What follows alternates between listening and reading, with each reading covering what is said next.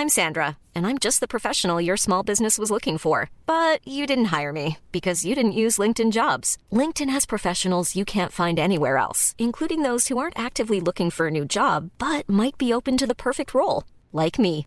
In a given month, over seventy percent of LinkedIn users don't visit other leading job sites. So if you're not looking on LinkedIn, you'll miss out on great candidates like Sandra. Start hiring professionals like a professional. Post your free job on linkedin dot com slash people today. Hey there, it's Michelle Norris. I'm host of a podcast called Your Mama's Kitchen. When I travel, I'm usually looking for a way to find a taste of home when I'm not at home. And one of the things I love to do when I am at home is entertain. And Airbnb allows me to do that. When I was in California recently, I rented a house that had a great kitchen. And when we were sitting around the table, we're all thinking, we're in someone else's house. Someone could be in all of our homes as well. If you have a home, but you're not always at home, you have an Airbnb. Your home might be worth more than you think. Find out how much at airbnb dot com slash host. This is Internet Marketing.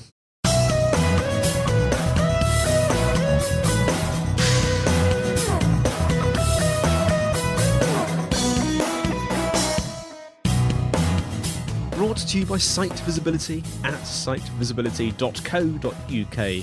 This is Internet Marketing. Now, before we start today, uh, we've got a bit of shameless self-promotion. Site Visibility um, has recently published the Ultimate Content Promotion Guide. It's their most comprehensive guide to date, and in it, they break down all of the content marketing tactics, tricks, and tools you'll ever need to help you achieve content marketing success. You can download the guide plus a handy printable content promotion checklist for free by going to bit dot l y, that's bit.ly, slash ultimate hyphen content, or even ultimate dash content, depending on your preferences, but it's the same place. Now, today I'm joined by Matt Hines, prolific author and nationally recognised award-winning blogger, president and founder of Heinz Marketing. Matt, how are you doing? Hey, I'm great. How are you? I'm very, very well, and it's lovely to have you on the show. And um, which part of the U S are you residing in? We are in the beautiful Pacific Northwest, normally beautiful. This morning it's gray and threatening to rain, which is probably not going to surprise anyone who has heard of or been to the Pacific Northwest, but uh, at least it's Friday, so I'll give it that. Well, that's good. Yeah, it is Friday, actually. We always record on a Friday. Um, yes, because, I mean, regular listeners to my show will, will remember that I like to talk about the weather. And I was very surprised, actually, because we did discuss this before we pressed record, and I'm a bit disappointed that you seem to have some British weather over there right now. Well, this time of year, like I mentioned to you as we were before we started recording, we call this the big dark. You know, uh, yeah. we're we're pretty far north here, so you know the sun comes up late, it goes down early, and it's always overcast this time of year. So uh, we'll make up for it in the summer. But uh, good, good, uh, good motivation to stay inside and get some work done. I, th- I really thought the U K, you know, was the only place where it was ever overcast. Obviously, I'm wrong. Um, right? Yeah. Okay. So tell us a little bit about yourself and Heinz Marketing. Yeah, thanks. So um, uh, I started Heinz Marketing a little over ten years ago. We help uh, B two B companies build predictable sales pipelines. You know, a lot of companies uh, face uh, lumpiness in their pipeline and uh, the lead qualified lead volume and pipeline they're generating for their sales team. So we help uh, smooth that out and create more predictability and uh, scalability and repeatability in that sales pipeline. Sounds great. Now, I was um, particularly taken because I was uh, looking at your blog, and you did a little series towards the end of last year about uh, sort of lessons that you can learn. I'd like to talk about that, if that's okay. Well, I'd like to riff about yeah, that. Yeah, of course. Yeah, no, I think uh, last November was ten years since I started the business. And uh, what really started, it was just me and a laptop and a bus pass ten years ago. I mean, there was no intention of growing a business. I just, I just wanted to be a consultant and do my own thing, and figured I'd do it mostly with Seattle area companies, and um, it, it, it certainly has grown since then. And there's been good days and bad days, and you know, in any business, like any business, um, you know, exciting and terrifying on a regular basis. But yeah. you know, as you know, I we're you know, I don't like shining a big spotlight on ourselves. I didn't want to do sort of a big hullabaloo about ten years, but I figured, well, maybe I could turn this into content. So, like, if you know, what are ten things that I think I have learned that still guide my guide my thinking, guide my priorities, that might be valuable for others as well. So yeah, that's where that's where those ten lessons from ten years in business came from. Well, let's talk about that, because I th- there there are ten, but I'm going to just pick four, which I think are particularly interesting. And the first two, they're actually quite similar, but the very first one he talked about was uh, put your values first, which I rather liked. But tell me a bit about that. Well, you know, I think it's it's one of those things that for me, when it was just me operating, I mean, you, we all have sort of an, our, our inherent sense of values that you don't necessarily have to write down. It just becomes sort of your compass. And I think that when, as I really, as I started doing business just myself, it was just, it was just how I did business. As I started to grow, as we started to hire people and as we started to bring on more resources, you know, I was inherently just subconsciously, hopefully, hiring people that met those values as well. But then as more people started doing things when I wasn't around, when we started hiring people that were working for other people in the business, I started to think more seriously about, okay, like, what do we got to do to make sure that we are putting our values first? Well, the first step was to actually write them down, right? Yeah. So say, okay, here are our values. Here's what we believe. And to make sure this wasn't just, you know, Matt coming down from the mountain with a bunch of values, but, you know, making sure that We all we discuss them, we agree to them, uh, we hire for them, we try to vet clients and partners based on them. But then the other piece was really making it something that was living and breathing in the organization on a regular basis. So, um, you know, deciding if we're going to take on a project, if it aligns with those values, deciding how we're going to make just regular weekly decisions about staff, about office space, about how we prioritize work based on those values. And we have a series of of sort of tactics and, and sort of rituals inside the company that recognize and reward people following those values as well. So I think the part of the reason I say put values first is that it's easy. I don't know it's easy. It's I think it's sometimes you face situations where you can actually benefit from not following your values. And I think that that is a that is a slippery slope.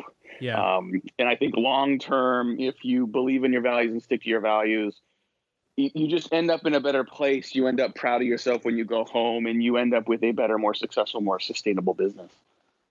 You said a couple of things in there which um, uh, appealed to my technical nerdy mind. Uh, you were talking about um, writing them down and making sure that you're living and breathing these values, especially when you start to grow. It's not just you.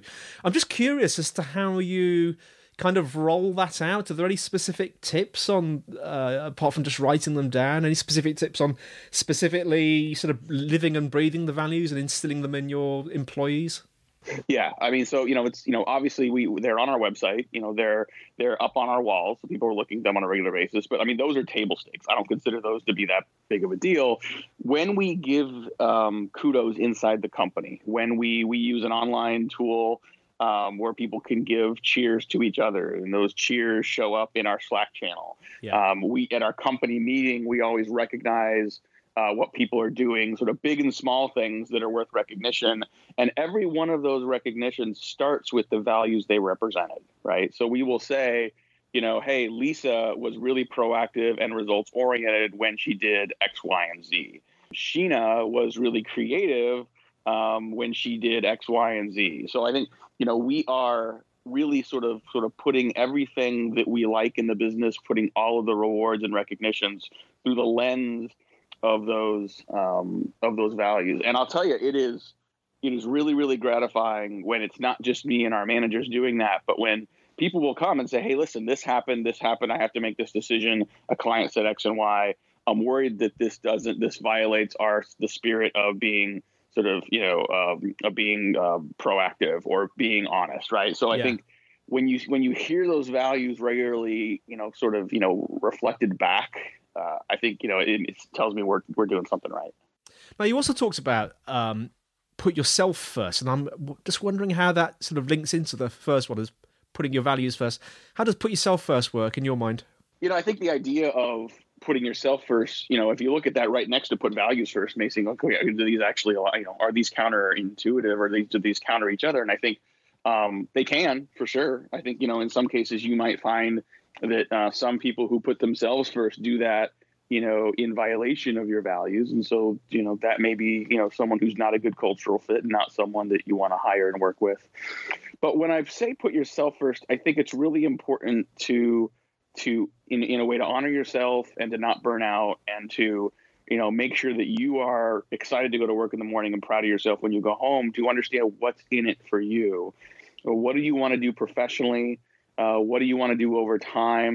um, you know, what are your goals in your life? And, and, you know, work is obviously a big part of that, but work has to fit into that as well. Yeah. And I find that, you know, especially sort of, you know, some, some of our, some of our younger folks who are really talented and super motivated and just leaning into work. And it's just, on one hand, it's just really gratifying and humbling to see what they're doing.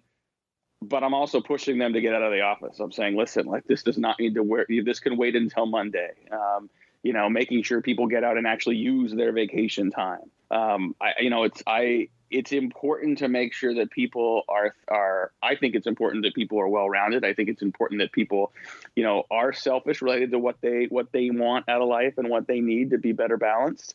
Um, I've found that that's important for me as a father of three and mm-hmm. who has, you know, many interests outside of the business as well. Um, but I think, you know, even if you say, like, there's certain things that I'm not doing now, like I used to, before we had kids, I played a lot of golf.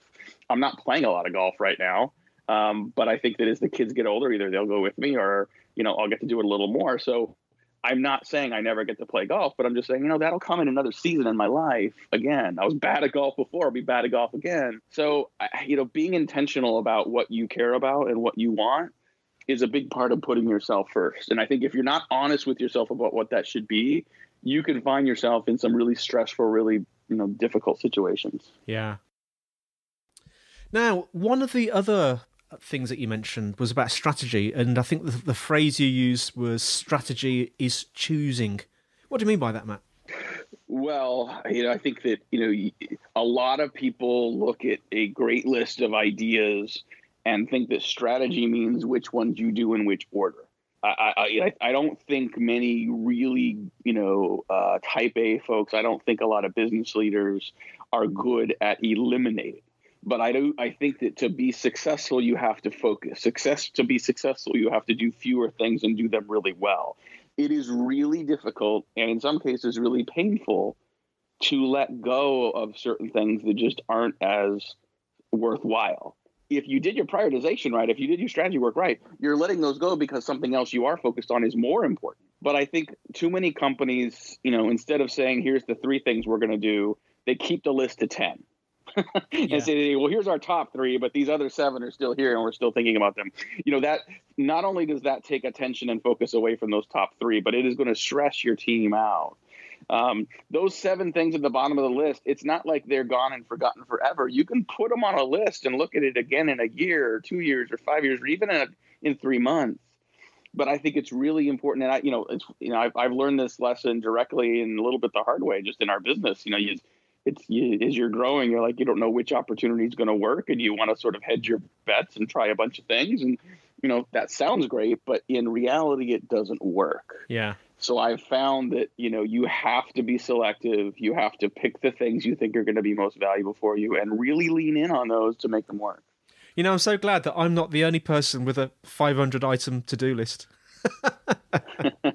Well, it doesn't necessarily change the to-do list, right? I, I think yeah. that, you know, I mean, look, look, we we can all probably work twenty-four hours a day and we'll never finish the to-do list. That's always going to be yeah. a whole separate challenge. But I want more of those things to be focused on the three things mm. that I care about getting done, or maybe it's just two, or maybe it's, you know, whatever it is. But I think, you know, to, to narrow your focus, to choose and eliminate is key to strategy, focus, and success. Yeah. And I guess this harks back a, a little bit to your values, I guess, because I guess you're using the values to make sure that, well, I suppose there's, there's a bit of filtering involved. I suppose you're also making sure that your uh, goals and aspirations are in line with your values, aren't you? For sure. For sure. Yeah. No, those have to, I mean, those, those line up on a regular basis, right? I mean, you know, when you, when you talk the talk and when you think about those values and when you make them a part of your daily life, it helps you make the right choices. It, it certainly is a huge part of the decision-making process. Now, I've saved my favourite till last because it's, uh, it, I'll, I'll say the phrase, it's, you came up with it. It was the plan isn't as valuable as the adjustments. Now, what does right. that mean? Well, you know, I, I, I think that there's an awful lot of people that, you know, you hear a lot of talk about growth hacking and agile marketing. And sometimes, you know, look, you know, let's move quickly and we don't need to put together a plan. And there are cases where, like, it's just really intuitive what you need to get done and you go do it. But I think, you know, you know, those that are doing agile marketing and maybe doing growth hacking, sometimes it's an excuse for not having a strategy and not knowing why and knowing what. there's plenty of, you know, I think you're, you're always going to be more successful long-term if you have a strategy to begin with and know, kind of have a roadmap of where you want to go. But I think as soon as you start to execute, you know, um, the, you know what hits the fan. Some things work, some things don't. The market reacts, um, your employees react, the market changes. And so I think a lot of some companies will build a strategy and then blindly continue to follow it without looking at what's working and what's not. As soon as your plan hits the battlefield, things start to adjust, right? Yeah. And so I think those adjustments over time will make or break your success. I think what, what happens is a lot of people will mistake those adjustments for all you need to do. Because once you have a strategy, you're making adjustments from that strategy, you are making sort of daily, weekly adjustments to decisions to make things better. So those be, those feel very tactical, but in, but they're not random. They're not just a wake up Tuesday and what do we want to do? They're based on a foundation of objectives. They're based on a foundation of a strategy that is still relevant, but the details have changed. So I, I believe strongly that strategy is important, that you want to have a foundation of what you're trying to achieve, but you need to be willing to let go of the specifics if they're not working and make adjustments to your execution uh, to be more successful.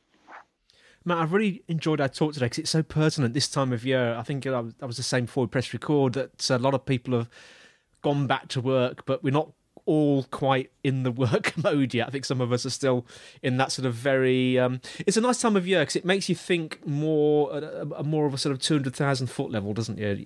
Sort of thinking of the future and planning. So very, very pertinent. But of all the things we've spoken about today, if you could distill one specific thing, uh, a key takeaway, if you like, for our audience, what would it be? Well, you know, I think um, I mean it's it's it's another one of it's actually another one of the lessons that um, you know we that is as you mentioned we've been I've been writing a series of blog posts on this, and this is one I haven't gotten to yet, but um, it's the idea that you make gratitude a habit. Yeah, I think. Look, I mean, there's a lot of you know we we're living in a very interesting time in history right now for a lot of reasons, and there's always adversity in front of us in a variety of variety of ways. But boy, I find if you can. If you can begin your day and end your day uh, with gratitude, with with recognizing the the the benefits that you have, recognizing how you know the the being grateful for what we have and grateful for those around you, even simple things like family and shelter and food and oxygen and oh yeah, you know, to not be living through the Black Plague. I mean, this uh, you know, I'm reading um, I'm reading uh, the biography of Leonardo that was written last year uh, pretty extensively and. Um, boy, I mean, he was he was living in the in the you know late fourteen hundreds, early fifteen hundreds, and that was a different time, man. So to be grateful that we're living now um, is one of those things. So I think making that a habit just incre- improves your disposition. It improves your energy. I, I but I become a big big uh, big proponent of that. Wow! And just to clarify, that's uh, Leonardo da Vinci, isn't it? Not Leonardo DiCaprio. Yes, not DiCaprio. um, I'm sure that there's a bio out there of, of of Leo, but no, I'm talking about Da Vinci. Yeah. I must read that. Sounds really interesting. How can our listeners find out yeah. more about you, Matt, and more about Heinz Marketing? Um, everything Heinz Marketing. So if you go to um, heinz marketing dot com, that's Heinz, like the ketchup and baked beans, marketing dot com. Yeah. Um, you'll find a lot of the content we're talking about here. We've got a bunch of best practice guides. Uh, you'll find our blog posts. Um, on Twitter, we're always sharing B two B you know, marketing best practices at, at Heinz Marketing. I'm just Matt, M A T T, at heinz marketing dot com. Also, um, you know, check out our podcast. We uh, we have a weekly podcast called Sales Pipeline Radio. It's at just at sales pipeline radio dot com, and we'd love to have folks check that out as well. Fantastic. So thanks for listening, everyone. The show notes are in the usual place, site visibility dot co dot uk slash I M podcast. Please leave us a review, because we like reviews. Um, questions and suggestions, the email, podcast at site visibility dot co dot uk. You can tweet at sitevisibility. We also have a LinkedIn group, a Site Visibility LinkedIn group. That's all from me, Andy, and it's all from Matt. Thanks very much. Thanks, Matt, and we'll see you next time on Internet Marketing.